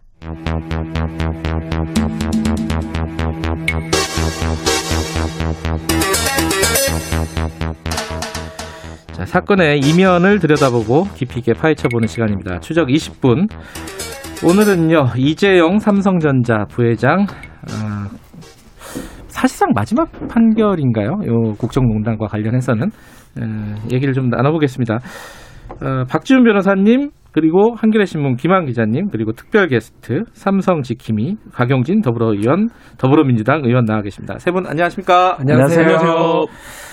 어, 추적 20분인데 어, 오늘은 이제 추적 한 26분 하겠네요. 2년 6개월을 네, 맞춰서 추적 26분. 어, 판결 내용에 여러 가지 이제 뭐 또 이제 뒷얘기들이 나오고 있는데 뭐 또 봐주게 한 거 아니냐 뭐 이런 얘기도 있고요. 아 그래도 이거 굉장히 의미 있다. 지금까지 3, 5 그런 법칙을 깬 거 여러 가지 얘기가 있는데 박영진 의원께서 먼저 총평 좀 해주세요. 이거 어떻게 보셨어요 이 판결은? 저는 평가. 그나마 저는 그나마 다행이다. 그나마 다행이다. 어. 그런 편이고요. 예. 그동안 음, 이 재판부가 재판을 운영해 오는 태도나 판결문을 읽어 내릴 때 그 초반의 그 각은 음. 집행유예 각이에요. 아 그랬어요. 네, 그 저는 어. 뭐 그, 아, 저, 이미 집행유예를 작정하고 봐주기 판결을 작정하고 이렇게 음. 쭉 해왔다고 생각을 했어요. 음흠. 준법감시위원회를 그뭐 만들라고 하고 그걸 양형에 참고하겠다고 하는 순간 대한민국에서 듣도 보도 못한 판결을 지금 준비하고 계시는구나 음. 이렇게 생각할 수밖에 없었고 제가 입장문을 발표하면서 뭐라고 그랬냐면 이래서 봐주고 저래서 봐주고 하면 이게 거래지 재판이냐 아, 거래. 지금 지금 저 재판부 거래하려고 지금 생각하고 있는가 보다라고 아예 노골적으로 두 번세번 비판적인 입장문을 낸 적이 있어요. 음. 제가 할 수 있는 일은 그거밖에 없었거든요. 음. 그래서 아이고 집행유예를 저하고 밀어붙이나 보다 생각하고 있었는데 아, 그, 그, 성명서도 하나 미리 써놓으셨네요, 혹시? 아니 그러니까 예전 예전에도 아예예 집행유예를 생각하고 하나 아, 써놨어요? 짠적 있어요. 오, 지금 짰어요. 그렇구나. 오. 그랬는데 바꿨고요. 음. 그 이전에도 이렇게 입장문을 재판부에 경고하는 입장문을 두 번세번 기자회견도 하고 발표를 음. 한 적이 있었는데 어쨌든 이렇게 결과가 나왔고요. 아마 우리 국민들의 눈, 국민들의 상식, 음. 국민들의 분노 이런 부분들을 눈치를 보지 않을 수가 없을 것 같고 그 후폭풍을 뭐 사법부가 감당 못할 지경일 거다고 생각을 했었을 것 같아요. 근데 사법부는 그런 거 고려하면 안 되는 거 아니에요? 법과 양심에 따라서 해야 되는 거잖아요. 여론을 의식하면 안 되는 거 아니에요? 삼성이니까요. 이제껏 삼성한테는 사법부가 그렇게 그렇게 잣대를 그렇게 하- 하지 않았던 것 같아요. 그러다 보니까 이번에도 지금 박 의원님 말씀처럼 예. 법 쪽에서 대부분 이거 집행유예 하려고 저러고 있구나라고 아, 얘기를 집유라고 예상하셨어요? 다 사모 박 변호사님도? 아니, 당연히 그렇게 생각했죠. 아, 그래요? 어. 틀리기를 바라면서 음. 근데 좀 연말부터 조금씩 기류가 조금씩 변하던데 기류 변한다 해가지고 바뀌겠냐라고 생각했는데 네. 어쨌든 적다 형이 적다라는 분들도 있지만 그래도 저는 뭐 의미는 있다라고 좀 하- 얘기하고 싶습니다. 언론사에서도 기사 두 개 써놓고 기다렸죠. 네, 양쪽 다. 그래서 뭐 오, 지뷰가 나오면 면을 좀 펼칠 생각이었고. 아, 훨씬 더 많이 펼쳤겠죠. 예. 네, 네. 이제 구속이 나와서 면이 좀 예를 들면 구속은 이제 상식적이고 당연한 결과고 예. 지뷰가 나오는 거는 상식 반 상식에 반하는 결과이기 때문에 사실 이제 음, 그렇죠. 강하게 비판을 하려고 했었는데 어쨌든 뭐 그 실형이 나왔습니다. 김한 기자는 예측 예측이란데 예상을 하셨어요?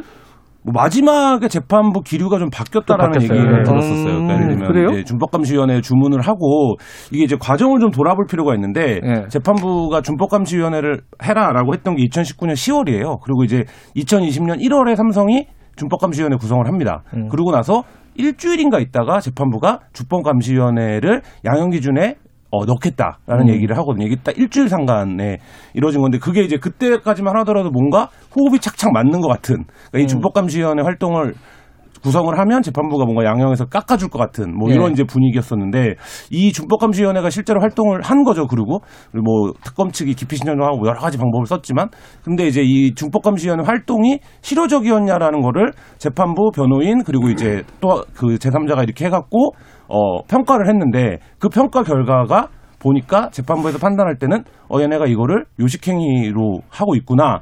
라고 판단할 정도로 이게 굉장히 활동이 안 됐던 거예요. 그러니까 이제 그 부분이 마지막에 어필이 됐고 그 부분이 어느 정도 재판부의 판단에 어쨌든 재판부가 1년 전에 준법감시위원회를 양형 기준에 참작을 하겠다라는 그러니까 삼성 입장에서 보면 사실 좀 자기네가 하라는 거 다 했는데라고 생각을 할 텐데 그렇죠. 억울하죠. 네, 재판부가 어. 보기에는 우리가 하라는 건 이게 아니었다라고 이번에 판결문에도 그 내용이 들어가 있는데 이제 그게 마지막 상황 재판의 마지막 상황이었던 것 그러니까 양형을 2년 6개월 그러니까 그 집, 그 법정 구속을 하게 되는 게 지금 말씀하신 준법감시위원회가 실효성이 없다라는 네. 부분에 대한 평가를 재판부가 받아들이면서 기류가 바뀐 거다 이렇게 볼 수 있는 건가요? 그러면? 뭐 그것도 웃긴 거예요. 말도 안 돼. 말도 안 돼. 그게 무슨 기준이 될 수가 있어요. 제가 실컷 얘기했는데 웃기다 그러면 어떻게? 아니, 아니, 그게 왜, 아니고. 왜 웃기다고 제가 표현을 예. 했냐면 준법감시위원회 까놓고 얘기해서 총수 1인의 양형 때문에 만든 거 아니에요? 그렇죠. 네. 총수의 그 말 한마디면 없어질 조직이란 얘기 아니에요? 네네. 그 무슨 실효성이 있겠어요, 거기가. 근데 네. 그거를 양형에 참인구하겠다고 하는 재판부가 골 때린 재판부였던 거죠. 사실 말씀드리면. 음. 우리나라에서 그런 예가 없어요. 없죠. 처음이죠. 이 재판부가 부영 이중근 회장한테 처음 한 번 이렇게 했는데 그때 또 봐주기 판결이었어요. 음. 그러니까 이번에도 아예 이 재판부가 작심하고 제가 말씀드렸잖아요. 그 집행유예 각으로 쫙 오다가 막판에 맞아요. 이렇게 탁 틀어진 거예요. 저는 그왜 그러냐면 이게 회복적 사법이라고 표현합니다. 예, 계속 회복적 얘기하지만 사법. 예. 소년범들한테 적용하는 거예요. 어. 굳이 교도소 가는 것보다 사회화 갈 수 있는 어떤 음. 통로를 마련하자. 그거를 왜 재벌 총수한테 적용을 합니까? 음. 그리고 개인 범죄인데 이거는 개인 범죄인데 왜 삼성이 뭐가 잘못했어요? 음. 삼성 그룹은 문제가 없어요. 개인이 지금 횡령하고 뇌물 준 거잖아요. 삼성이 피해자지. 피해자예요. 삼성 음. 주주들이 국민들이 피해자 택인데 그거를 이렇게 한다는 자체가 말이 안 됐는데 말이 안 되다가 이게 진행이 되다가 연말에 저는 이 얘기를 하지 않을 수가 없는 음. 게 정경심 교수 재판이 23일 날 판결 선고됐거든요. 누구요? 정경심 교수. 아, 예, 예. 징역 4년이 났어요. 아. 법정 구속이 됐고요. 그리고 30일 날이 결심인가 이게 재판을 했었어요. 예. 그때 무렵부터 조금 기류가 바뀐 게 아닌가. 전반적인 처음부터 필요 없는 분위기. 제도를 도입했는 거는 봐주려고 한 건데 음. 갑자기 그거 잘 못 지켰다고 다시 판단한 것도 사실 저는 좀 이해하기는 어려운데 어쨌든 간에 결론은 결국은 준법감시위원회는 아무 의미 없는 제도 같이 돼버렸는 거죠. 음. 근데 이그 준법감시위원 그러니까 이 그거 자체가 굉장히 이례적이고 어떻게 보면은 어 조금 뭐 우스운 일이다라고 하지만 어쨌든 재판부는 준법감시위원회를 한번 보자 이렇게 또 했던 건데 이게 실효성이 없다라고 이제 조목조목 주장을 했던 사람이 홍수탁 회계사잖아요. 네, 역할이 컸어요. 0점이라 했어요. 방송 나와서. 빵점, 빵점. 빵점. 그러니까 이게 그러면 결국은 마지막에 이재용 부회장을 구속시킨 건 홍수탁 회계사가 아닌가. 그래, 그래 봐도 되겠죠. 뭐 판결 어. 문상 봤을 때는 감시위원회 제도로 길을 열어줄라 했는데 너희도 제대로 못했다. 음. 그리고 그래도 뭐 약간 인정해서 2년 6개월 했는데 실형이 떨어졌고 법정 구속을 한 게 의미가 있는 거거든요. 그 홍수탁 회계사가 뭐 그 당시 사실은 세 사람이에요. 음. 특검 측 그렇죠. 리고 음. 삼성 측, 그 재판부 직권, 뭐 강일원 재판관 같은 경우인데 결국은 딴 두 분의 의견보다는 홍순탁 변호사의 의견이 많이 좀 반영됐다라고 봐도 무방하지 않을까 생각이 듭니다. 홍순탁 회계사는 근데 기업을 상대로 하는 고객을 네. 상대로 하는 업을 하고 있는 분이잖아요. 네.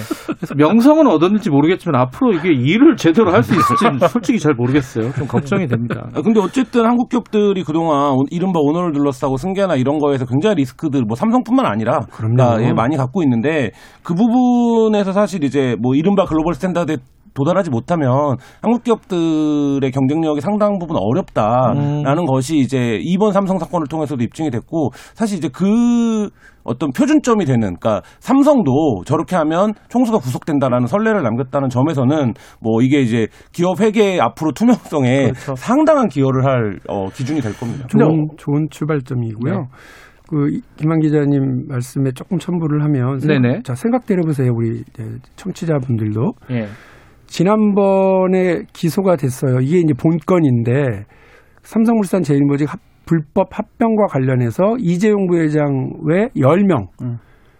삼성의 아주 훌륭한 인재들입니다. 이 정말 훌륭한 인재들, 임원급들. 최고 top 열. 예, 이 10명이 기소가 돼서 재판에 들어갑니다. 삼성 바이오로직스 공장 바닥 뜯어내고 거기다가 물건 갖다가 증거물 은폐하던 그 해괴한 사건 있죠? 네. 여덟 명인 걸 제가 기억하는데 여덟 명이 형사 처벌을 받았습니다. 네. 그리고 오- 어제 그 판결에서도 이재용 부회장을 제외한 다섯 명. 음. 뭐 유명한 사람들 최지성부터 시작해서 장충, 유명한 사람들인데. 예, 예. 이 분들도 훌륭한 인재들입니다. 미전신. 삼성의 훌륭한 인재들이에요. 이분들이 글로벌 기업 삼성이 애플, 구글 이런 경쟁자들하고 경쟁하는데 집중하고 삼성의 시스템이 거기에 동원됐어야지. 음. 왜 이재용 부회장이 사익을 추구하는 데 동원되고 범죄 행위에 동원돼 가지고 이런 처벌을 받습니까? 누가 삼성을 이렇게 걸로 만드는 거예요? 누가 더 삼성을 사랑하는 거예요? 우리처럼 삼성에 대해서 비판하고 견제하고 똑바로 하러 가는 사람이 어, 하는 건지 아니면 이재용 부회장이 그 삼성을 위하는 건지 생각을 해보세요. 객관적으로 삼성을 초토화시킨 거예요 지금까지. 저는 이 부분 분명해야 된다고 보고 김한 기자님 말씀하신 것처럼 이제 삼성도 새로운 출발점.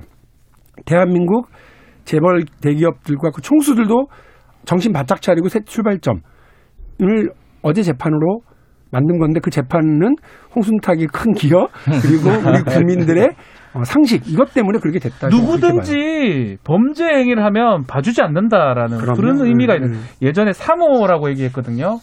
징역 징역 3년에 삼 년. 집행유예 네. 5년 3호 시스템 재벌 총수들은 그렇게 다 나갔었어요. 많은 분들이 왜냐하면 그게 집행유예 줄 수 있는 최 상한입니다. 그래서 이제 어, 국민들한테 눈속임 비슷하게 됐었는데 이 지금 최고의 뭐 재벌 최고의 그룹이라는 삼성의 재벌 총수잖아요. 총수가 실형이 낮다라는 것도 법정 구속이 됐다라는 거는 그런 의미는 우리가 충분히 둬야 된다. 박 의원님 말씀처럼 생각이 듭니다. 그게 뭐 짐이 곧 국가다. 이게 아. 이제 절대왕정 체제. 그 삼성에서는 뭐 이건희가 곧 삼성이다. 그렇죠. 그 뭐 이거잖아요. 이재용이 곧 삼성이다. 이제 그런 어떤 인식들이 조금 무너지는 계기가 분리해서 생각할 수 있는 계기가 되지 않을까라는 생각이 드는데 하나 좀 짚고 넘어가야 될 거는 이게 최저 형량이 5년이잖아요. 그 횡령. 예, 횡령 뇌물 액수가 86억인데 네. 근데 2년 6개월이니까 반이 깎인 거잖아요. 그렇죠.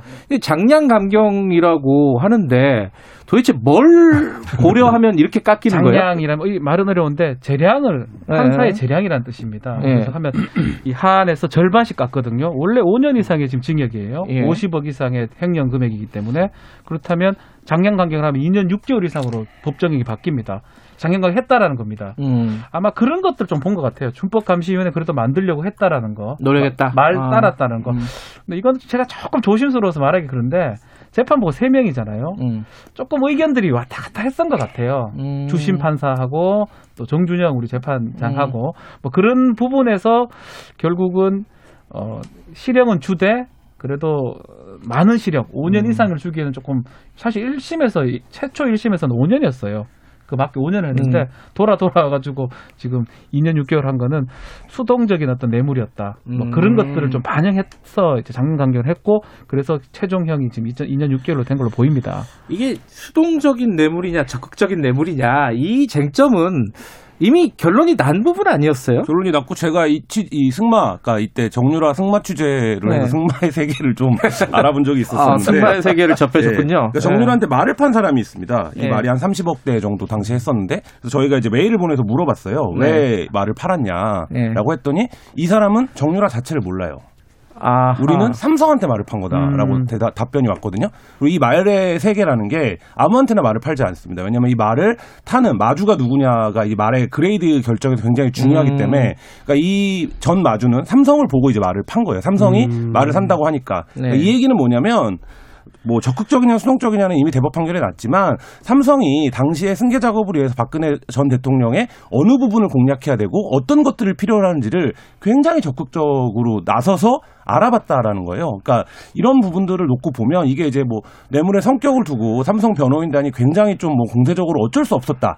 거- 정치 권력이 그걸 요구하는데 어떻게 안 따를 수가 있냐라고 주장을 폈지만 사실 이제 그 부분에서 놓고 보면 삼성의 어, 적극적인 이해관계 때문에 어, 접근이 됐던 부분이라는 게 당시에 이제 많이 이미 보도가 됐던 부분들입니다. 그렇죠. 그 이번에 저 뭐 지난번에 기소가 된 예. 불법 합병과 관련된 그걸 그 거기가 전체 판이거든요. 네. 그 전체 판을 쭉 진행을 하는데 그래서 뭐 그 삼성증권도 동원하고 어디도 동원하고 뭐 주가도 띄우고 예. 회계, 회계부정도 하고 다 해놓고 보니 아유 국민연금이 찬성을 해줘야 되는데 국민연금 찬성을 하려니까 이거 어쩔 수 없이 대통령한테 어 이 이 계획하에 실행된 거니까 이게 이걸 뒤집어서 하도 시켜가지고 어쩔 수 없이 우리가 불법 합병을 했어요. 이렇게 음. 얘기할 수는 없잖아요. 네. 불법 합병을 하려니 스- 저 경영권을 얻으려고 생각해 보니 뇌물을 주고라도 국민연금의 찬성 표결을 얻어내야 되는 이렇게 생각해야죠.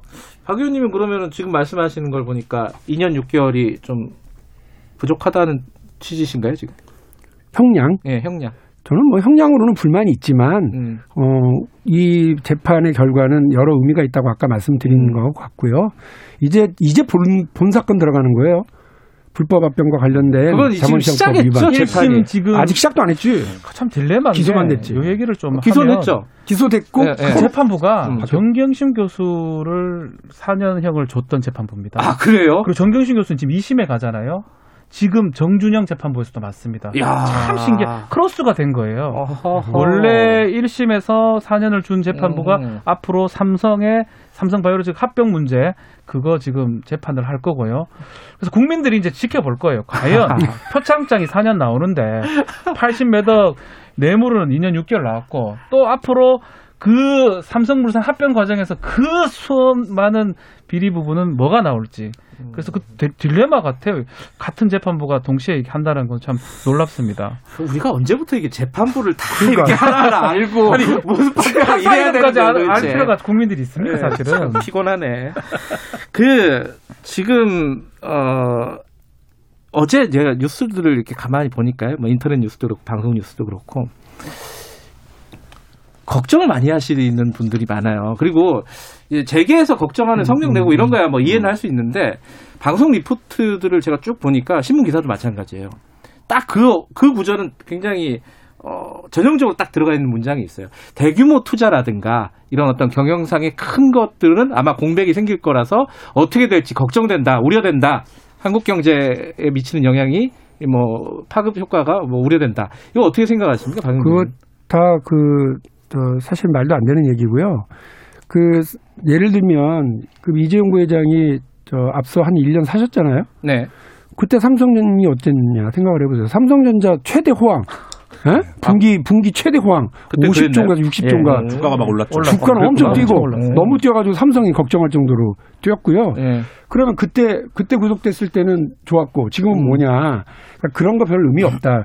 삼성을 너무 하찮고 하찮게 얕잡아 보면 안 된다. 음. 삼성이라고 하는 기업이 시스템으로 움직이는 데인데 네. 이 시스템을 자기 사익을 자기 주머니 채우려고 동원하는 사람이 나쁜 사람이지 네. 그 시스템 그대로 두고 그러면 지금까지 해왔던 것처럼 잘 해나갈 거고 얼마든지 그거 가능하다 합니다. 그러니까 그 이재용 부회장이 전에 한 1년 감옥 가 있었던 기간 동안 그럼 삼성이 아무런 투자도 못하고 아무런 기술 개발도 못하고 사업 확장도 못했느냐? 말도 안 되는 소리예요. 음. 그렇게 기사 쓰시면 안 돼요. 네, 그게 뭐 경제 기사에서 일종의 상투어 같은 거거든요. 그러니까 꼭, 꼭 넣어요, 그 문장을. 그러니까 총수가 구속되면 뭐 투자 계획이 우려가 된다. 근데 사실 뭐 이게 한국 경제의 후진성을 드러내는 거기도 한데 기업의 투자 계획은 사실 1년 단위, 분기 단위로 나오는 거기 때문에 총수가 뭘 어떻게 할 수 있는 게 사실 아니고 그 자체가 월권이에요. 근데 이제 어, 경, 많은 경제기사들이 그렇게 쓰는데 사실 이제 그거를 그렇게 써왔던 이유는 현실적으로 그렇게 작동을 해왔다.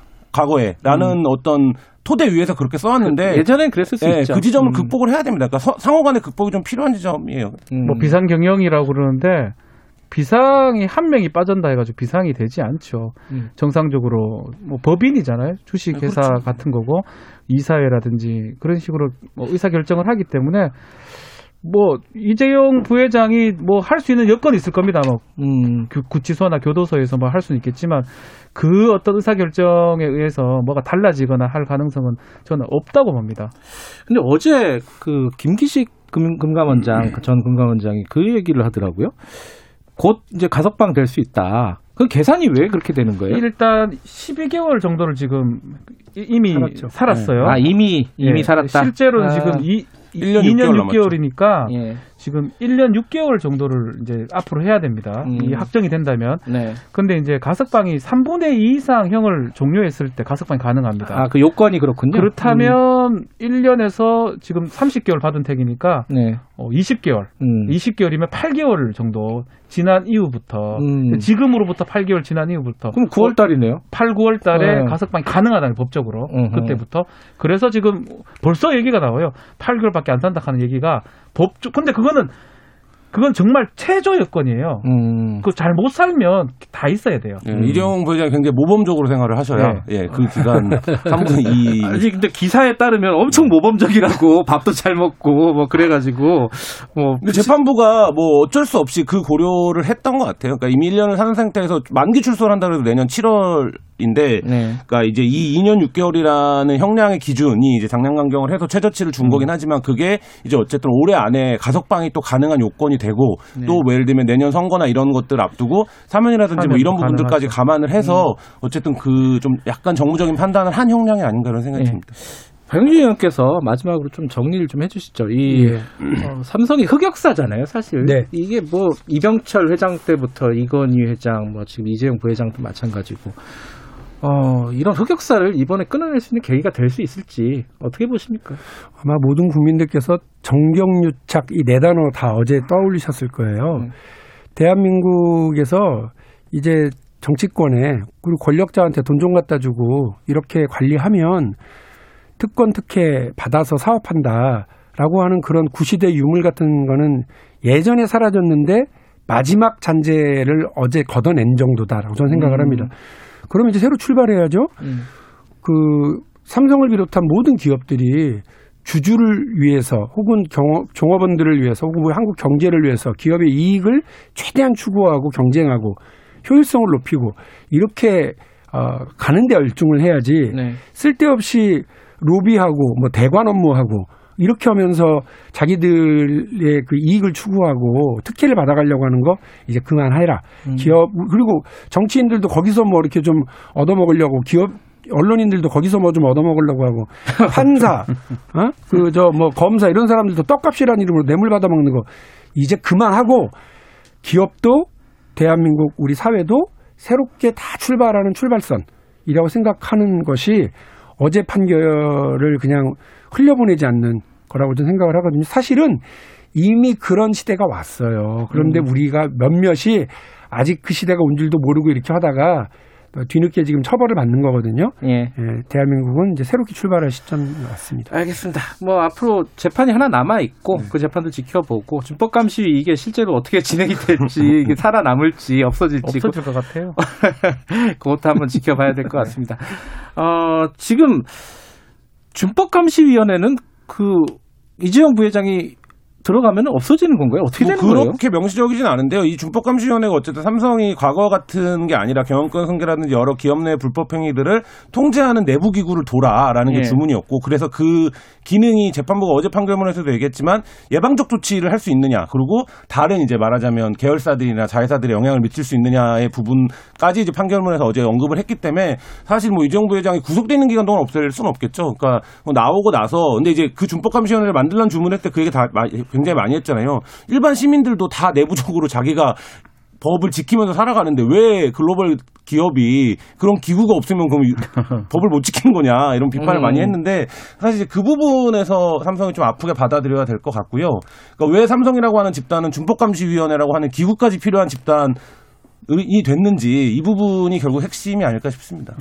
한 가지 조금 저는 좀 의아한 거는 이거 이게 사실 그렇게 많이들 예측이 됐잖아요. 준법 감시위원회가 어떻게 활용이 될 것이고 뭐 이거는 다들 알고 있었는데 거기에 참여하신 분들은 지금 어떤 생각을 하고 계신지 참 궁금하긴 합니다. 저는. 글쎄 그래도 왜 웃으세요? 참참 놀랍죠. 준법 감시위원회 제도를 한 다음에 또 그걸 또 평가까지 했어요. 음. 전문 심리위원을 만들어서 평가까지 했고 그래서 그 모양새는 다 이제 어쨌든 간에 좀 봐주려고 했던 것 같아요. 그렇지만 결과론적으로 봤을 때는 그래도 긍정적인 측면이 있었던 것 같아요. 삼성도 뭐 그게 지금 김한 기자는 굳이 그런 게 필요하나 하지만 그래도 그런 기구를 통해서 삼성 한번 돌아볼 수도 있었고요. 또 그 평가를 하는 과정에서 막 홍순탁 회계사 얘기했지만 또 다시 평가 가능했기 때문에 긍정적 모습은 그래도 조금 있었다라고 생각이 듭니다. 뭐가 있었는지 잘 모르겠는데 어쨌든 있으셨다고 하니까. 뭐 왜 웃었느냐면요. 네. 그 김지영 대법관이 그 위원장이 셨잖아요. 예, 예, 예. 그분 시시때때로 삼성에서 뭐 하나씩 맡아가지고 계속 해오셨더라고요. 네. 아 그랬어요? 그럼 그분 뭐 되게 뭐, 뭐 사회적 양심 뭐 이렇게들 얘기하시는데 모르겠어요. 저는 음. 김지영 대법관이 존경받을 지위에 있고 그런 역할을 해오셨다고도 볼 수 있지만 음. 삼성과 이러저러 삼성이 사회적으로 곤란할 때마다 나타나서 무슨 저 백혈병 관련해서도 그 무슨 음, 중재위원회. 만들고 뭐 만들고 계속 해오셨더라고요.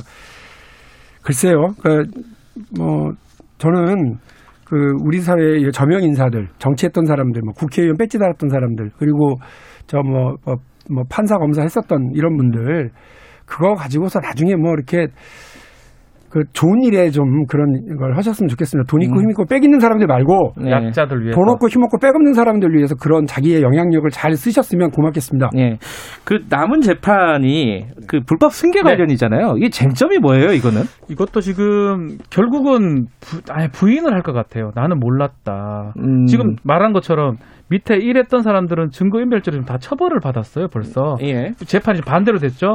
이 증거인멸죄로 벌써 재판은 끝난 것도 있고 감옥에 있는 사람도 있고 있는데 지금 수사 전문위원회도 우리가 했었고요. 네. 그 당시에 계속 주장했던 거는 이재용 부회장은 밑에서 돌아가고 있는지 뭔지 하나도 몰랐다. 음. 그 아마 얘기를 계속 할 겁니다. 음. 범죄는 맞는데 과연 알고 했느냐, 몰랐느냐 이 음. 부분이 쟁점이 되지 않을까 생각이 듭니다. 알겠습니다. 아, 그이 얘기 빼면 없다. 어제 삼성 주가 많이 떨어졌잖아요. 3% 정도 빠졌다고 네, 하더라고요. 이게 영향이 있었던 어제 걸까요? 주가가 전반적으로 떨어졌습니다. 아까 조정 국민 그러니까 코스피가 한 2점 몇 퍼센트 네네. 떨어져서 전반적인 조정 국면이긴 한데 올라갈 겁니다. 제가 봤을 때. 앞으로. 그동안 워낙 많이 올랐습니다. 워낙 많이 올라왔고 예, 조정 아, 국민. 그래요? 그이 영향은 크- 크지 않다고 보세요? 뭐, 위- 어, 걱정하신 분들이 있더라고요. 투자를 많이 하셔가지고. 아닙니다. 그게 어쨌든 저, 저 출렁출렁 이렇게 좀 조정하는 국면에 들어갔다는 게 대부분 전문가들의 의견인 것으로 전해. 삼성 주가는 이재용 구속에 향방이 있는 게 아니라요. 갤럭시 20가 잘 되느냐, 어, 경기가, 경기가 어떠냐 이런 거예요. 여기까지 됐죠. 박영진 의원, 박지원 변호사, 김한 기자였습니다. 일- 아, 여기까지 하고 내일 아침 7시 20분에 다시 돌아옵니다.